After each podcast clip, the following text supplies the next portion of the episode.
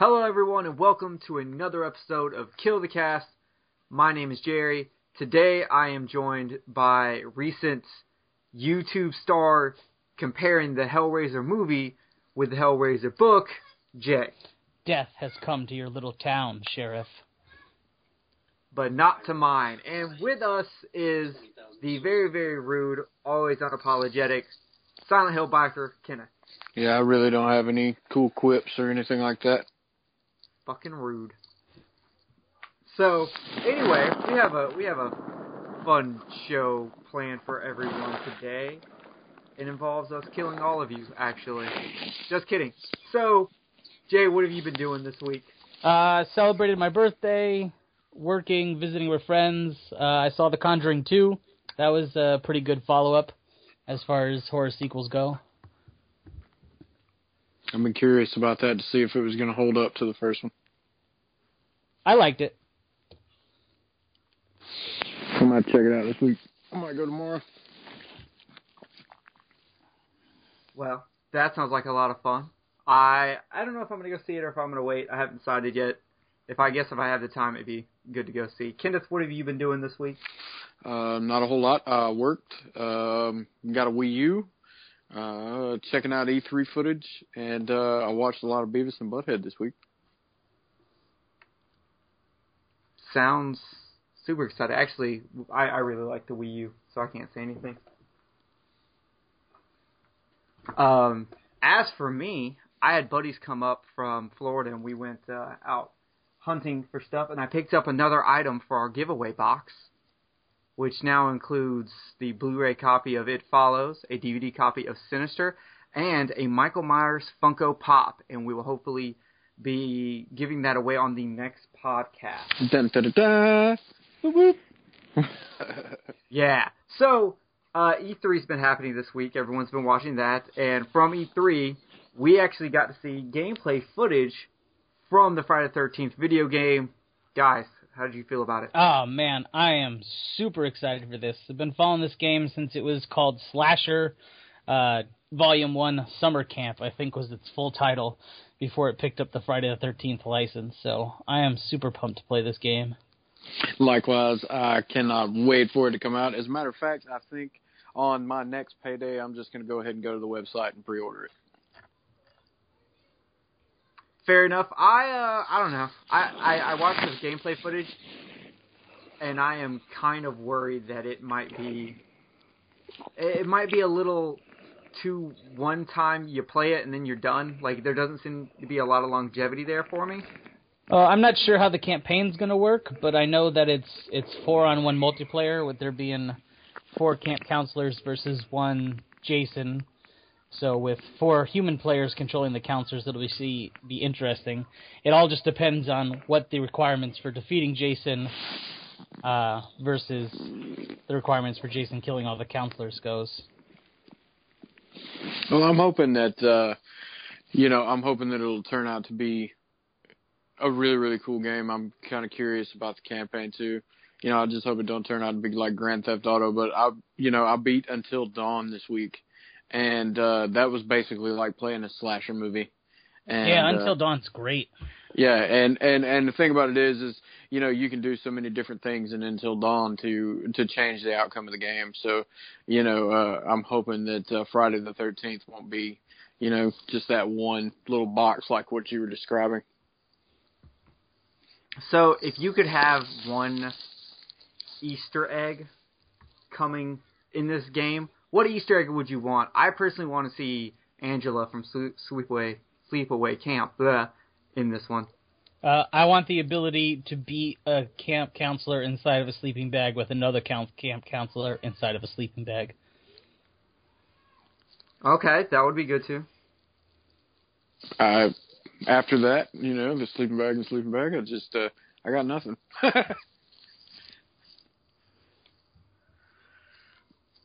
Um, we also this week had the trailer for Rob Zombie's next horror movie, 31, come out.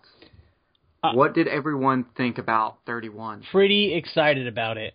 This movie went to the MPAA and came back with NC-17 three or more times. I know it was at least three before it came back with a with a very hard R rating.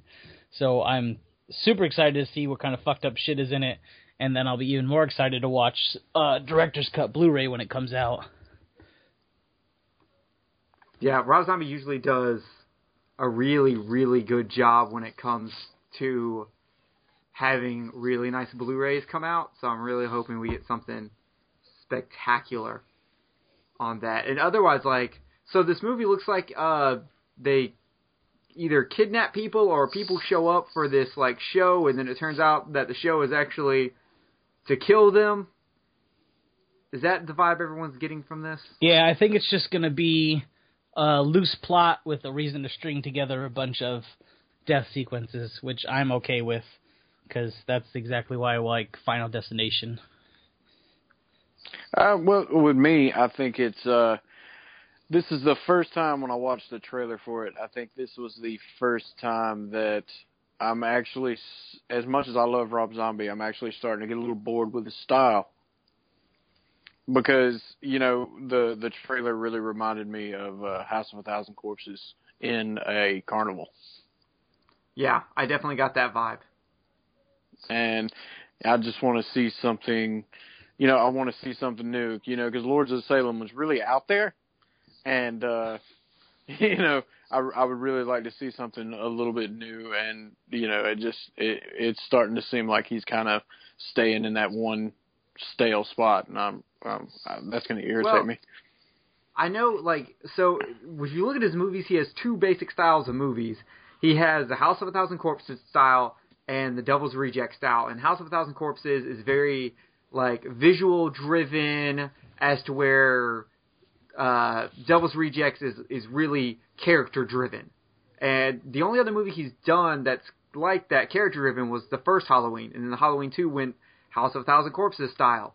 And I feel like Lords of Salem was House of a Thousand Corpses style, and this one also feels like it's going to be another House of a Thousand Corpses style, and I really want another hardcore character driven a la Devil Rejects movie from him. Yeah, that'd be really cool. But supposedly he's supposed to be making a sequel to the Devil's Rejects. So. Eh, didn't everyone fucking die at the end of that movie? yeah, it's been a while since I've seen it, but I'm pretty sure they got shot up. Yeah, yeah I don't have any sure idea that. how he's gonna do it. Oh well. Speaking of Halloween, though, our movie we're gonna have a conversation about today is the original Halloween. Yes. And I've actually been kind of waiting to do a really, really popular one. Yeah, yeah, this will be our first uh, super mainstream, everyone who likes horror has seen it type movie. Right. Yeah, it's pretty classic. Um, everyone knows it as like the first slasher movie. Um, being it from 1978, it really did boost the what we saw starting in 1980 with the slasher movies because it definitely set up a lot of the tropes. Yes, yes, it did. I didn't realize it until I went back and watched it, and I really, you know, because watching Halloween when you're a kid, man, you know, or younger, you really don't pay a whole lot of attention to it. But you know, uh, Jerry suggested to me when I watched it this week to watch it with a completely, you know, like disregarding everything. And so I did that, and I really started to see how this movie had influenced others. Yeah, I've talked about it before, but while doing this podcast, I like to watch the movies with no knowledge or try to remove the knowledge I have of other movies from said genre. Try to watch it as if it's the first time I've seen the movie, and and also try to watch it as if I was watching it in the year it came out. Right. Uh, which is a really really hard thing to do and I've definitely not perfected this method or anything, but it's what I really, really do enjoy watching this way. Uh, Jay, how do you go about watching movies like this when you need to dissect them, but you've seen them all before? You've seen everything in the series. So it's been a while since I've watched the original Halloween. Um, it's actually probably third out of the big three. It's probably on the bottom for me. Like I prefer Nightmare on Elm Street and Friday the Thirteenth before I watch the Halloween movies. Um, so I had I had besides the actual kills, I'd forgotten most of the scenes of the movie. So going back and watching it, I was uh, I was surprised and to be reminded how intense it actually is, how good of a job uh, Carpenter does building uh, tension in the movie as opposed to the other in your face kind of stuff from like Friday the Thirteenth and Nightmare on Elm Street. Yeah, I've definitely I've always kind of I never really cared too much for the original Halloween. I thought it was very slow and boring and I never I never super cared for it. it. I always thought it was good. It had its place and everything, but it was never part of what I when I talk about horror movies. I don't usually go to Halloween. I go to Friday the Thirteenth. Um, so well, see, I think it is slow, but I think it's slow in a good way. Well, well I was actually going to get to that. Um, rewatching this movie, it is slow, but the pacing is so good and everything's so realistic that it all makes sense to me. Like, yes, it's not supposed to be jump scaring me every five minutes like movies do nowadays. It's supposed to be building its atmosphere of a realistic, scary movie. Right. Like you feel like this is something that could actually happen. Uh, maybe with the exception of a person who's been locked away for 15 years learning how to drive magically. I I, I looked into that because I was kind of curious as to what their excuse for this huge MacGuffin is. Well, to be fair, they mentioned it in the movie. When he takes off, he's like, "No, he can't drive." He's like, "Well, he was doing a good job about it last night." Yeah, well, I like someone said that. Oh, well, he probably watched closely as Loomis drove him around. I, and, I was going to say it's amazing what you can learn on TV. Yeah, yeah well, I don't know if he was true. watching TV, but like everyone was saying that he would closely watch Loomis when Loomis drove over the years, and that, and he so he's taught himself how to do it, and he just like this was his first chance he got to apply that application. And I was like, I've been watching people drive for fucking twenty something years, and I still can't drive, so I don't know. But obviously, he's not scared of much, and I'm terrified of cars. You know, so, you know, man, Jerry, that is a very valid point. Fuck you. fucking, uh, so, uh, things that we, you know what? Let's start off with the bad. What we didn't like in the movie, and uh, there's a scene that really bothers me. The opening scene of the parents showing up and looking at Michael Myers. Oh, dude, I'm right here with you. they're you. Just, they're just standing completely still as the crane shot backs up, and I'm just yeah. like, "Well, say something." Like I was at first, I thought it was supposed to be like a still shot, and it was just going away. Because like people do do that. Rob Zombie likes to do still shots where it just kind of pulls away and has some weird music going on. But that was not the case. Like I saw the mother move her hand and put it on her hips and and just stare at him. They're both just staring, and I'm like, they don't know that he did anything yet. He could have just been eating a really, really sloppy cheeseburger that he tried to cut up and put too much ketchup on. They don't know. They're just staring at him while he doesn't talk to anyone. The father looks like he's just absolutely pissed off at the fact that he's outside.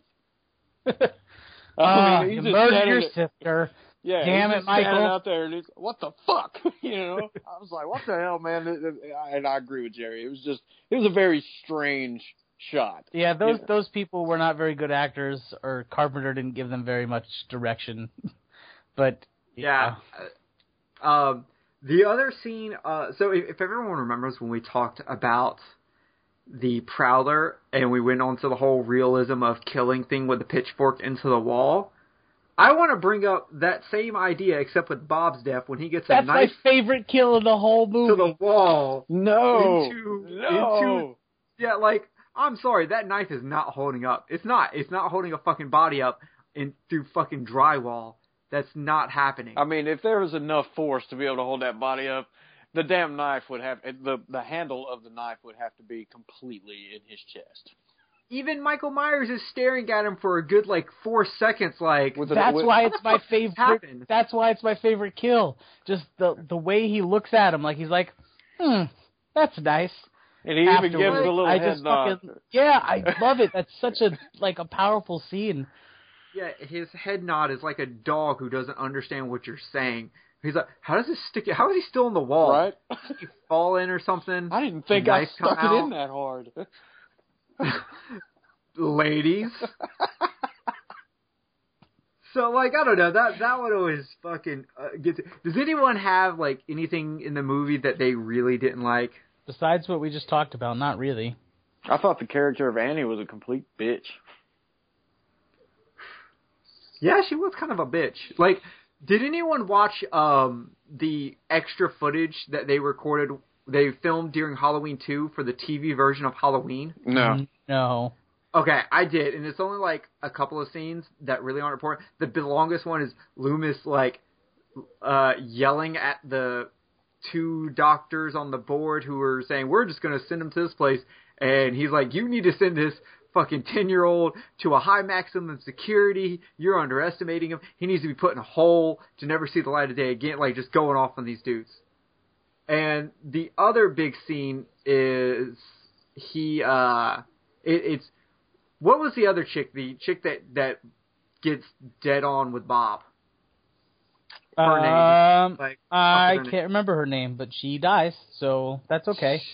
the one chick that dies. Um, I know what the actress's name is. Linda. Was it Linda? Linda, right? Linda. I'm pretty sure it's Linda. I don't know, but she's a terrible babysitter. Lindsay?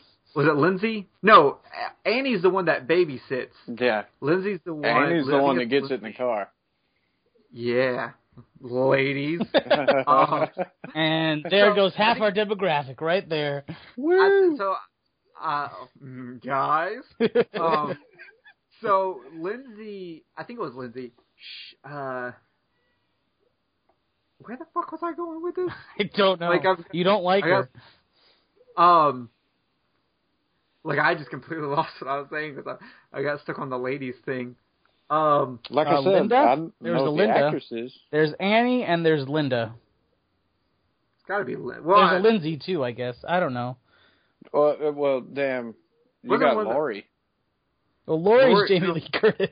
yeah, Yeah. we all know who Laurie is. Yeah, that's the main like one. that one's that one's easy. IMDb Uh, has their current pictures, so I don't know who's who.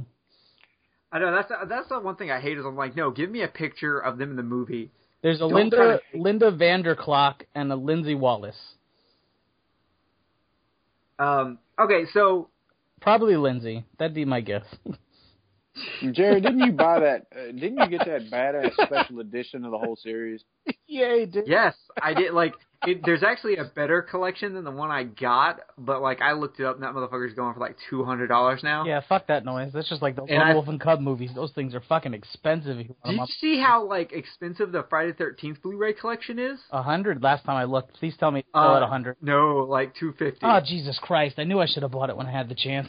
Yeah, me too. Even like the regular Friday Thirteenth movies, like some of those are like the double packs that have like two movies on them on Blu-ray are starting to go for thirty, forty dollars. And I'm like, someone put out the Friday the Thirteenth collection properly again on Blu-ray, so I can I can buy it. Well, see, the only one that I got is I got that, um, well, the eight film collection that Paramount put out for Friday the Thirteenth, and then I bought the New Line ones individually. Gotcha. Well, hopefully when uh when the new movie comes out, they'll re-release all of them. Hopefully, but back on Halloween. Yeah, sorry about that. I remember what I was talking about. She shows up at uh at uh fucking uh Laurie's house right after Laurie had taken her shower and she's like some creep followed me here and stalked me here and Laurie's like I saw him in my backyard and then she like starts talking about some shirt she wants to borrow from Laurie and Annie calls in while they're there and Annie also wants to buy borrow a shirt and uh, Lindsay or Linda, whatever, is like, no, you promised me, and the other one's just like, well, she's a bitch, and I'm like, damn, Annie, calm down. These are your friends. I mean, she's like that throughout the whole thing, man. I mean, it's like, you know, when I was watching it, I was thinking to myself, why on earth would somebody be friends with this person? Cause her daddy's the sheriff. Well, it obviously didn't phase them when they were riding down the road burning on one. That's also very true. So things, so there's not a lot to not like in this movie. Uh, the few things that are there are nitpicking, minor things.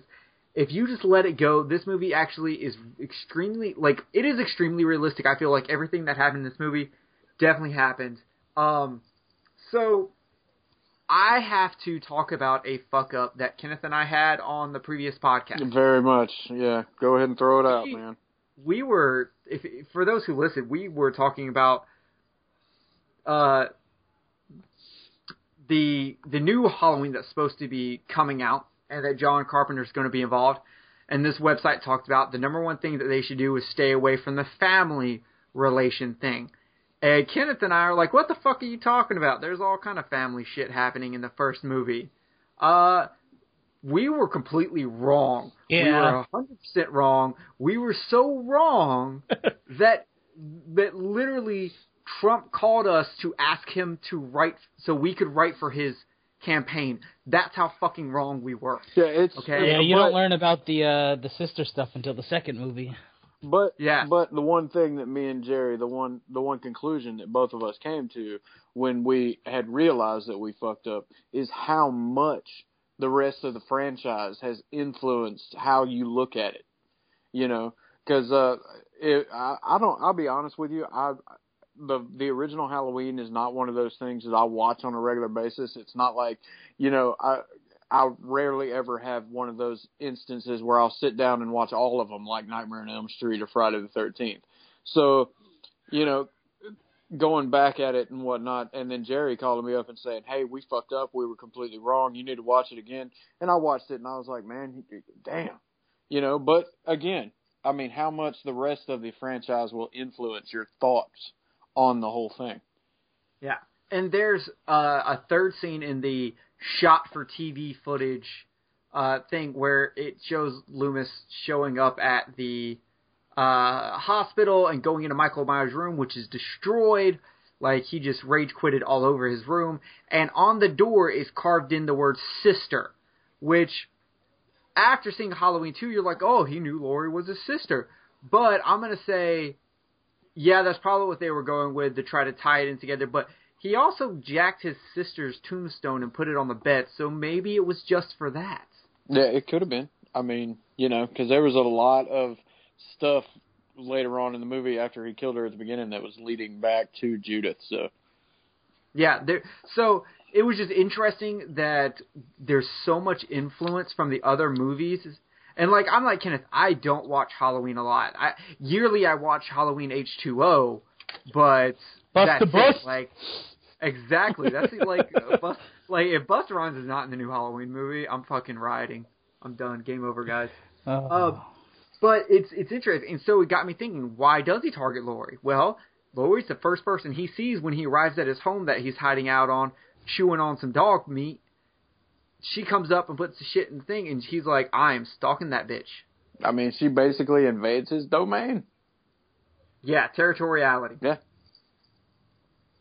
So I I just thought that was very interesting that I had so been influenced by all the other movies, and it's like there's a quote from John Carpenter where he talks about someone came up to him, and he actually gets this a lot where people go, "I couldn't believe that when Michael Myers took off his mask, the monster he was, his disfigurement was so ugly," and uh, and John Carpenter's like he has like one tiny makeup effect scratch on his face, and that's it. It's the power of suggestion that he is a monster. That when they take off the mask, they see a monster, even though there's it's just a regular guy.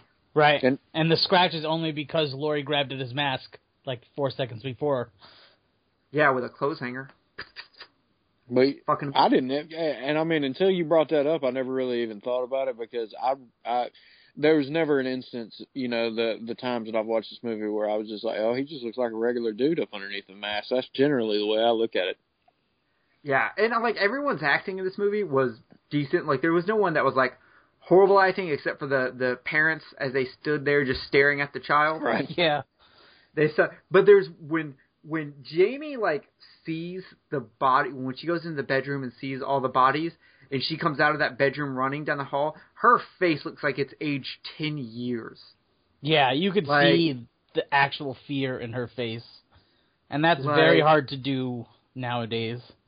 I was like kind of blown away by this. I was like, holy shit, that is that is crazy how like I don't know if they put makeup on her or if she just can contort her face into amazing things or what, but that shit was amazing. That is that is acting at its finest, and which is hilarious because originally she thought she did a horrible job, and like after our first couple of days filming, she got a call from John Carpenter, and she was like, "I am about to be fired," and Carpenter was actually like, "You're doing fantastic." But Uh, you know, I also read somewhere that for the actor playing Michael's body, because there was two for the kid, one for the four seconds where the mask was off, and then one for his body during the rest of the movie. But he just said, the guy was like, "All right, so what do you want me to do?" And he was like, mm, "Just walk." And the guy improvised the entire Michael uh, persona, I guess.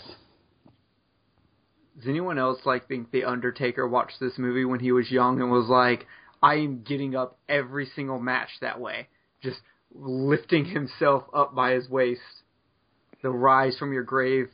right, right. Um, is it, Kenneth, you were going to say something? I've, I've done forgot. I'm sorry. Oh, fair enough. I lost it. Um, so I I also now understand why this movie is called like the grandfather of all serial killer slasher movies. Uh, let's go over a few things that happen in this movie that are used like forever. So, the slow walking bad guy in a mask Yep.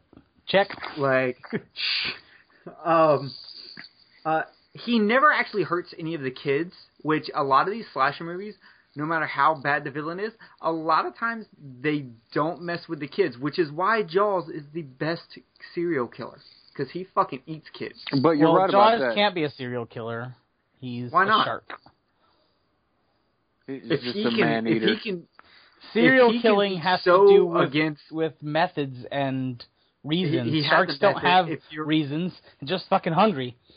bullshit he has a reason kill everyone married to that fucking cop Well, you could call you could call him a serial killer because you know technically, you know, he was having Talking breakfast when he was eating them people. So oh oh boy. You have a winner.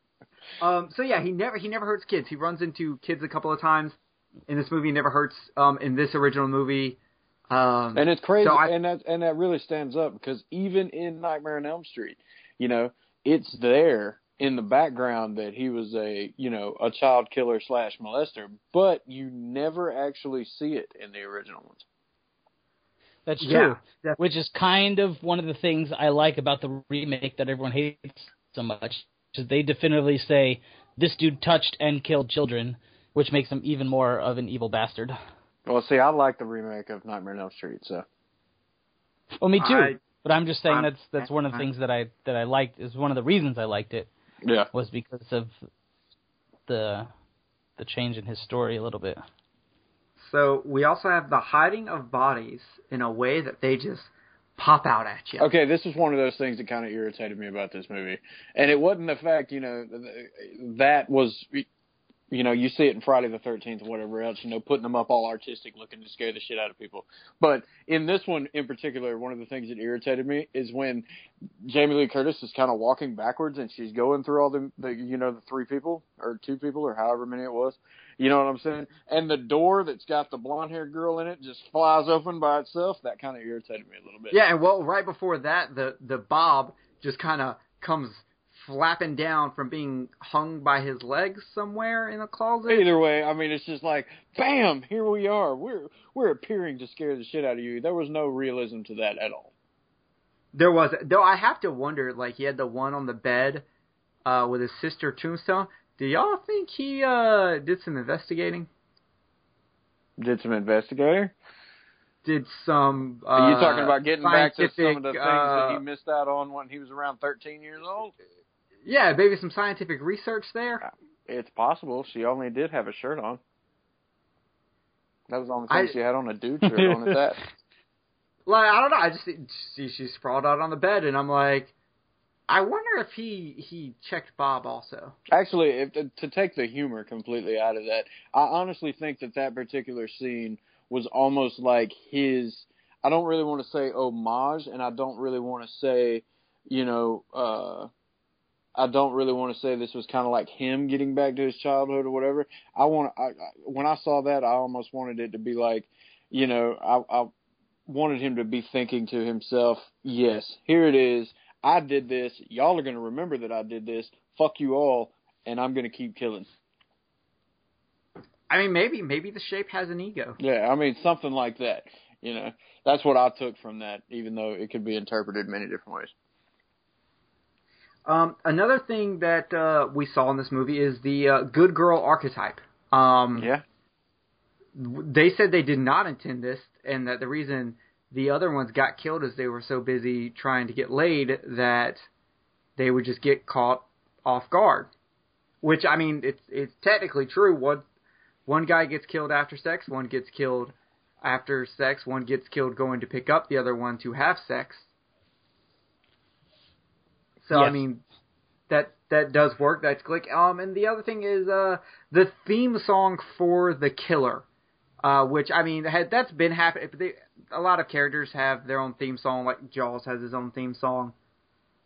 But specifically with horror movies, you have it as they show up in the scene, or if they want you to think it's him in the scene, they'll have the the uh, theme music for that bad guy show up with them. or that really Yes. really sharp, you know, sound effect, kind of like in Friday the Thirteenth, where it's kind of like that scraping of something across. You know, where it's really really sharp and really really quick right before something's about to happen. That actually happened in this. Yeah, and um, that I mean, like when you look at stuff like that, it makes you go, yeah, Friday the Thirteenth uh, definitely took a lot of cues from it, and then a lot of people took a lot of cues from Friday the Thirteenth. So I would definitely give Michael Myers the credit as the first like slasher icon. He Oh, he- I'll give it definitely. Definitely. Yeah, I only you know, and some people don't consider what I'm about to say.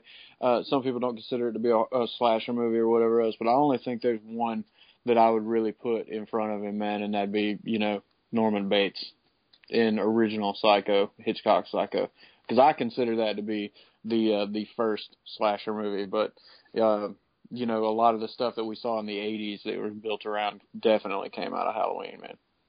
Uh, don't Ah. you mean Vince Vaughn? Because he's clearly the best Norman Bates we've ever had. I'm not. We are not going to get into that. I'm totally just you- fucking with you. Oh, I know you are, but yeah, you don't want to get me on a rant, dude.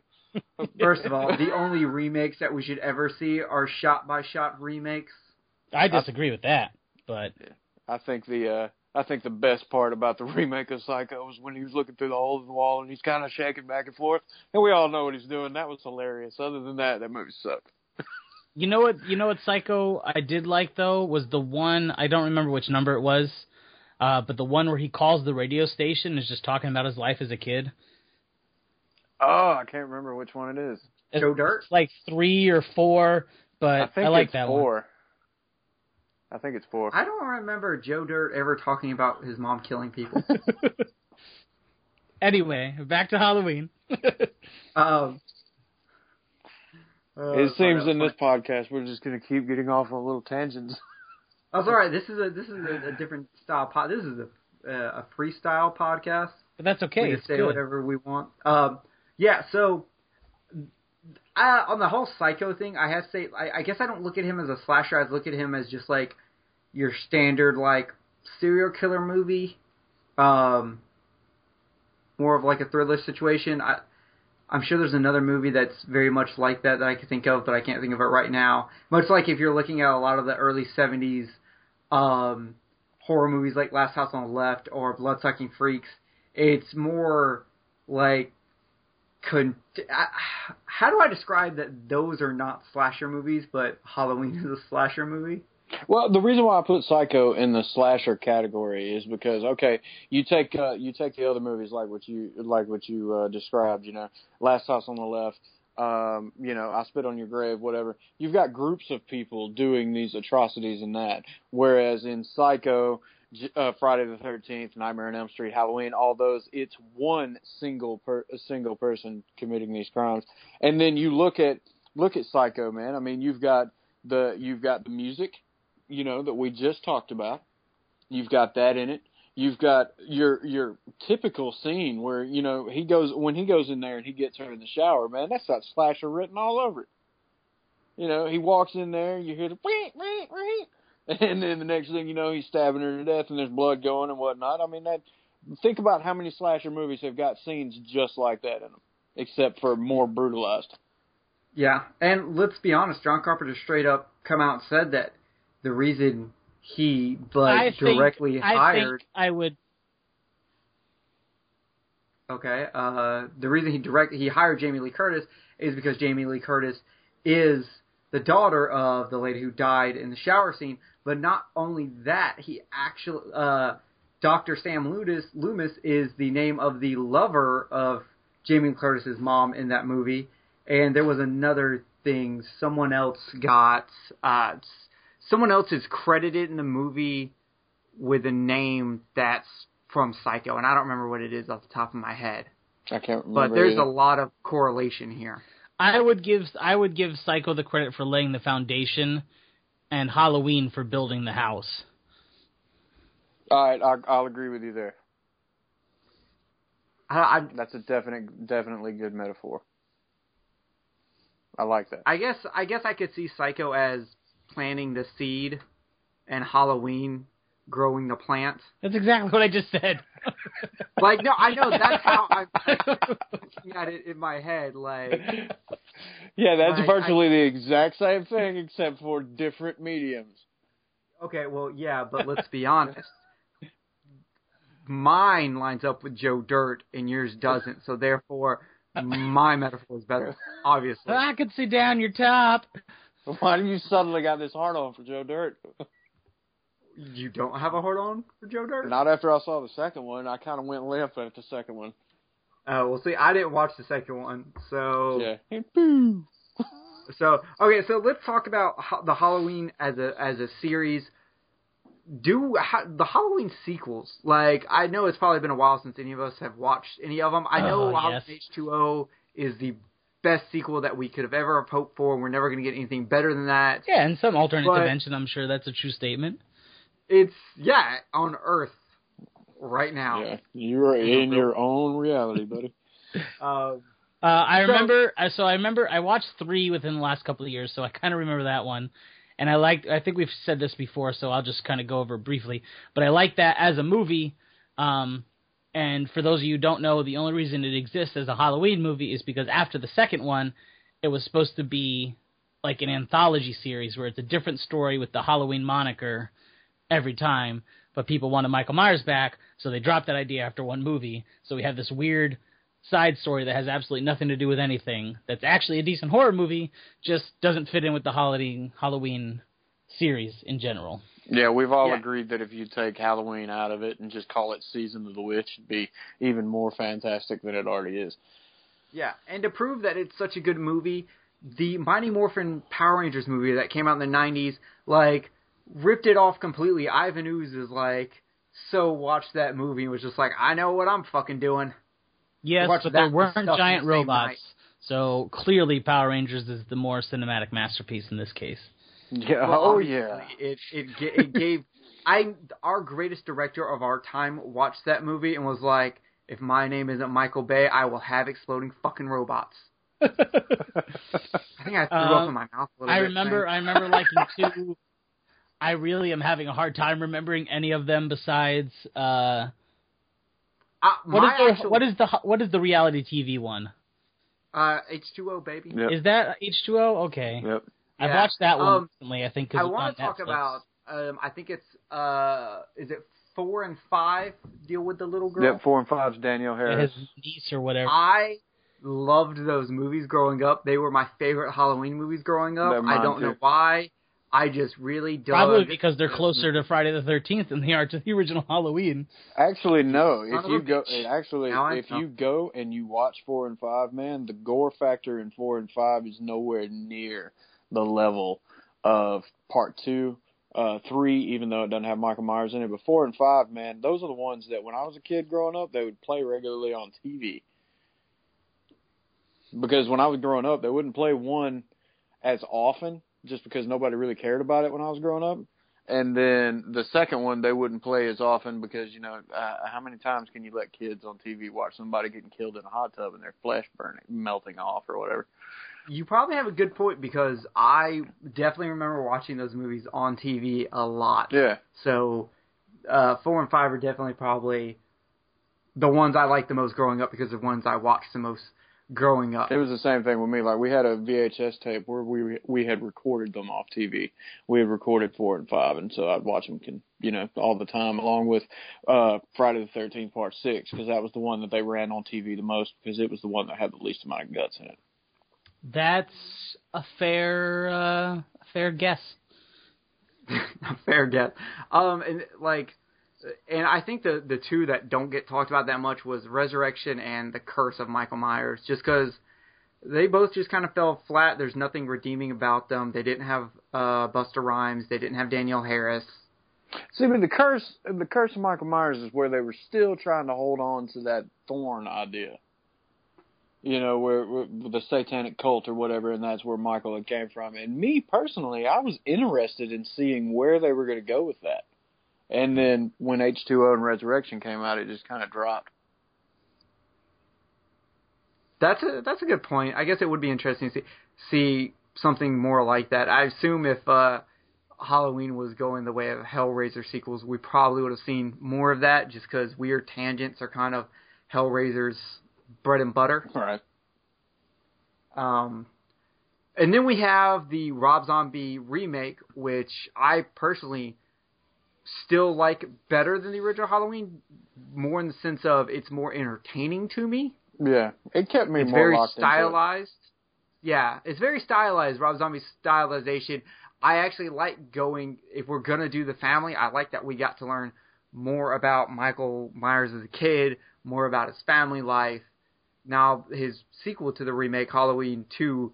Uh, I have to wonder if uh, someone put some acid in Rob Zombie's tofu because I don't know what the fuck was going on in that movie. Well, he was kind of in the interviews that I've read about that one because you know I went and saw that one in the theater too, and in the in the uh in the interviews that I read, it, he was forced into doing the sequel, and so he kind of just did whatever the fuck he wanted with it.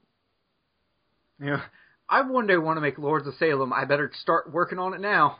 Yeah, I mean that. I mean, the coolest thing about his his sequel was uh, how hot, how I mean, just absolutely how hot the main girl was in that because you know I really really dig the you know there's a dreadlock here and a dreadlock there and kind of you know grungy looking. I really really dig that. So yeah, I thought that was probably the best thing about the movie. Fair enough. Uh, I I don't remember much from it. I think I saw it in theaters and I saw it on like DVD once, and I was just like, uh, I just didn't know what to say. I didn't have any drugs to help me have things to say. I mean, So in the beginning of in the beginning of his sequel, you know, you it, it looks like it's going to go the same way the original one did, and you know, Michael's going to be chasing her through the through the hospital. But uh, you know, that was only like the first five minutes of Rob Zombie's Halloween two, and then after that, it went wherever the fuck he wanted it to go. Fair enough. Um, so, do we have anything we want to see in the upcoming new Halloween movie? Because we don't know if it's going to be a remake, if it's going to be a reboot, is it going to be a sequel to one of the other movies? What do I y'all would want? to see? like them to bring back the tension of the first one. After rewatching it, you know, for the podcast, I just I forgot how great the tension in the movie was. So I'd like to see that again. Uh, see, with me, man, I mean, I mean, the original, it just was. it- I went and watched it this time, and it, and you know, I'll give credit where credit is due to what it did for the genre, and those scenes in it where you know he's he's basically stalking them while they're walking down the street and whatnot. I, I mean, I'll give credit to that, but overall, I mean, it to me, you know, and it's very difficult for me not to compare it to other ones, and it's very difficult for me to look at it the way Jerry looked at it, you know, trying to completely tune out everything else. But to me, even still, it wasn't. In my personal opinion, it is not the this badass cult classic, you know, horror movie that everybody makes it out to be. And that is Well, I mean- okay. It, as far as I see, if the greatest horror critic of all time, Roger Ebert, said it was good, I think you're wrong, Kenneth. Roger well, Ebert to be said it fair, was good. if he doesn't like horror, and this is kind of very unhorror, for the same reasons Kenneth said he didn't like it, then that would make sense why Roger Ebert would like it. Well, this movie was respectable to women, obviously. what the fuck? Isn't that isn't that his gripe all the time in horror movies? that they're not I don't to know. Women? I, I don't, when it really comes down to it, I don't even pay attention to what he says. It's like paying attention to what people on Rotten Tomatoes says. Rotten Tomatoes, please don't sue us. They're they the Rotten Tomatoes. is do all- sue us. We could use the publicity. Right. Well, if that's what we need, let me start talking shit about Scientology right now. Yeah, go ahead, sue me. You ain't gonna get shit. Tom Cruise would like to interview you, please. If you're listening out there, have your guys get in touch with us. Oh, it's going Talk to be on the about news. Jack Amateur- Reacher.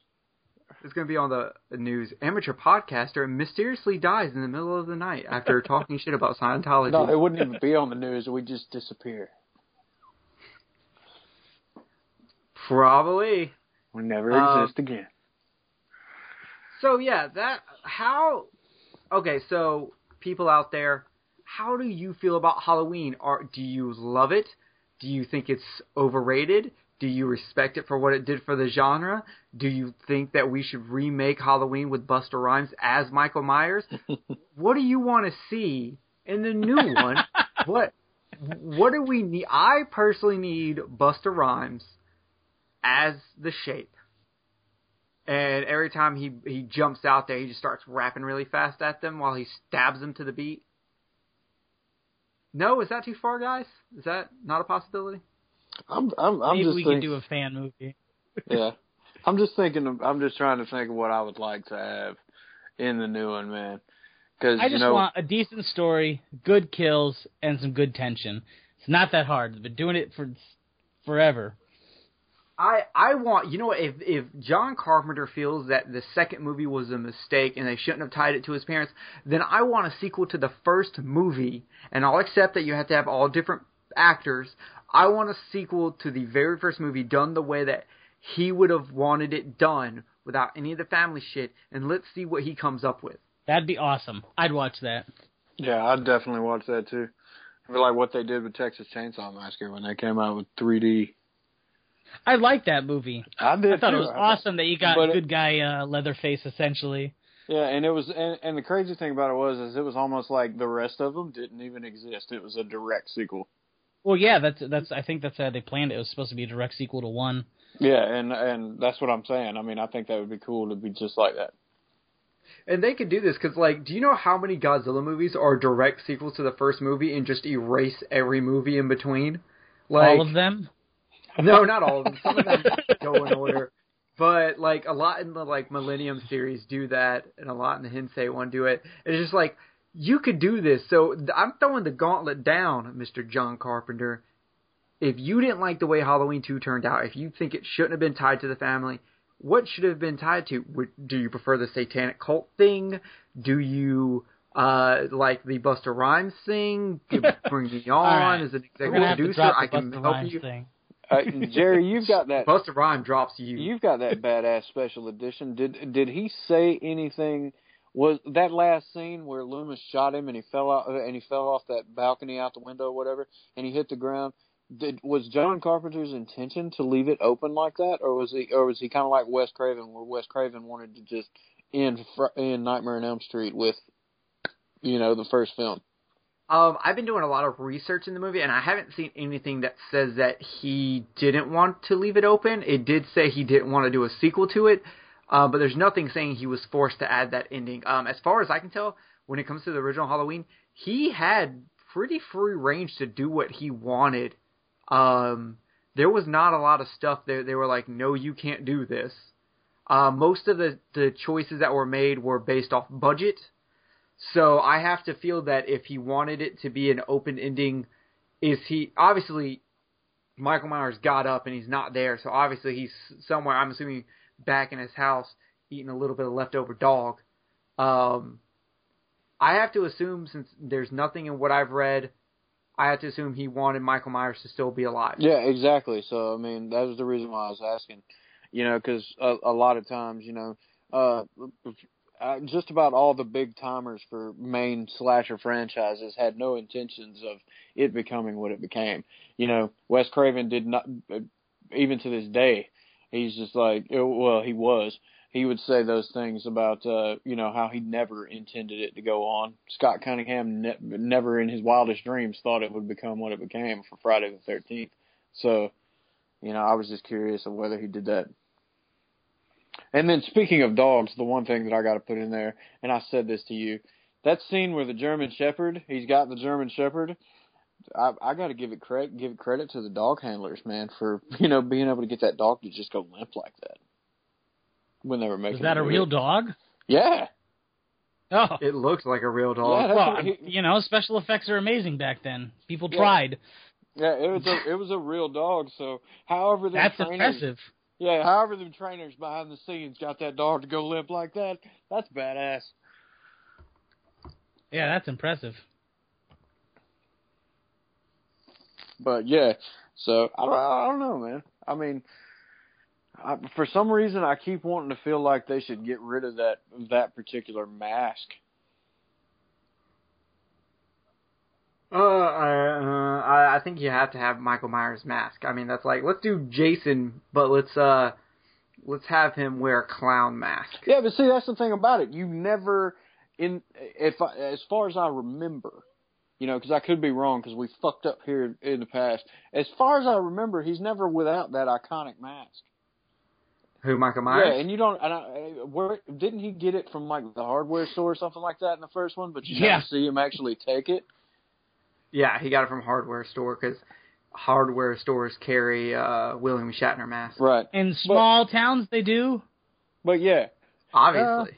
I mean, so you know, you got Jason, who you know he he started off with you know uh, looking all fugly in the damn lake, and He had a potato sack and in then the yeah, second movie. He yeah, didn't get his mask a- until the third one. so you at least get to see, and it, and then again i- in the uh, in the remake, you see the complete progression. You know, so you you get different versions, and then you've got different versions of makeups that come for Freddy Krueger. You never really see anything majorly different other than the cracks in the latex in Rob Zombies. Yeah, that's, That's- true. 100% true. I can't really disagree with that. Um, I'm just saying I'd like to see something, you know, even if it's not for the entire movie, I'd like to see something different. can he wear the pumpkin mask from Season of the Witch? That'd be cool. I'd watch that. Yeah, me. I mean, if you look at the like famous like poster for Halloween, it's the whole knife with the pumpkin made out of the blades and shit. Like, so let's just make him wear a pumpkin mask. oh, maybe Or, like, for the a minute. Thing. I take that back. In part five, he wore a clown mask for a very short amount of time. It was probably like five yeah, minutes. he had just got on a big like. He he's a really big fan of it, and I know right now he's at home typing. I don't like the way the new it looks. I shouldn't wear a new mask. I don't know where I was going with that. Shut the fuck up. but well, yeah, that's other a, than that's as a fun kid, little tidbit. Is that well, not it, but it just reminded me of something that I meant to mention when we were talking about the movie. Is when Laurie's babysitting the kid, they're watching the original thing, which a few years later John Carpenter would also remake.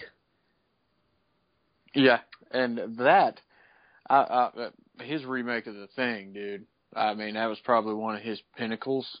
Oh yeah, That was fucking phenomenal movie, and and that that was kind of another thing that I want to say about it. You know, in comparison to other movies that John Carpenter has done, you know what I mean? I mean, you take The Thing, They Live, Escape from New York, you know these these all these movies, man, and then you throw Halloween in there with it. I just don't think that, you know, aside from its iconic status. I just don't think it comes up to par with some of John Carpenter's other movies. that's fair. I definitely like the thing way better. Yeah. You, you they live too. Actually, now that I think about it. Oh yeah. You know, and and all the subliminal shit that's not subliminal and in your face stuff that's in They Live. You know, because some of it's subliminal, and then other things are just like that's what you get for going out and spending money and watching TV all day. I'd have to say that The Thing is probably in my top five favorite horror movies of all time. And I could probably agree with you. Yeah, Like, I think would have to think about it and make an five. actual list, but yeah.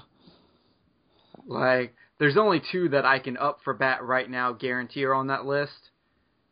Maybe three, and that's Jaws And Halloween H2O. and Halloween H2O. featuring Busta Rhymes.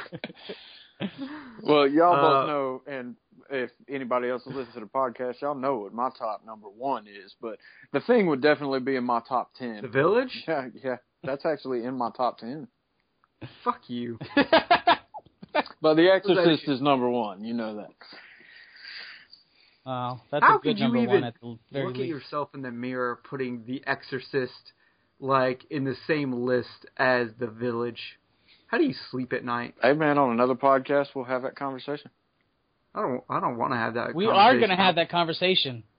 Your conversation. Kill Here the it cast. The return. Oh my god. Shyamalan's um, revenge. No. Whoa, Black Betty, Sham Lamb. Oh Jesus. that, that. I think I I think that this was a very good uh podcast, and we should stop now before these two guys like start talking about fucking the Sixth Sense. I'm going to go watch Lady in the Water right now. You're a fucking ass. I like that one too. Ugh. Uh, y'all are y'all are sick individuals. Uh, okay, so that was a fine episode of Kill the Cast. We do have a giveaway coming up, so stay tuned for that. Follow us on Facebook, facebook.com slash killthecast13. Follow us on Podbean, Stitcher, all those apps. You just have to type in Kill the Cast, and you will find us.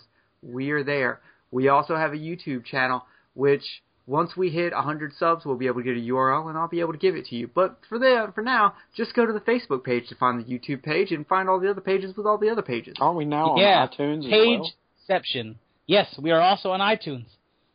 Um, Twitter also. Uh, Yeah, We're all over this. We're We- growing. we got like this. The thing. maybe we'll even have a Snapchat where I'll send you pictures of me taking a shit. No, I'll call it an Uh, art film. It'll be the next Human Centipede. a, a, a Serbian J. Yeah, a Serbian Oh. J. It's just me taking a shit. Hour and a half long. yeah, That's- that's, that's why I don't have Snapchat. Then at the end, I stand up, I open the toilet, and it's some kind of demon, and the movie ends. That's it. Yeah, looks like the common garden variety to me. For once, Japanese is going to remake an American movie. Okay, that's it. We're done, guys. It, this was awesome. This was a shorter podcast this time because we just wanted to have a conversation and talk to each other instead of reviewing, since everyone and their mother has seen this movie. So follow us on all those places we just told told you about. Give us comments, talk shit about us where we were wrong. Let us know. Message us in all caps, and Jay will listen to you cry, and I won't. Um, it's true, I will. I'm here for Yeah. you. He's here for you. But that was fantastic. Does anyone have anything they want to add before we roll out? That's it. Go uh go watch horror. Save lives, watch horror. That's gonna be my new sign off.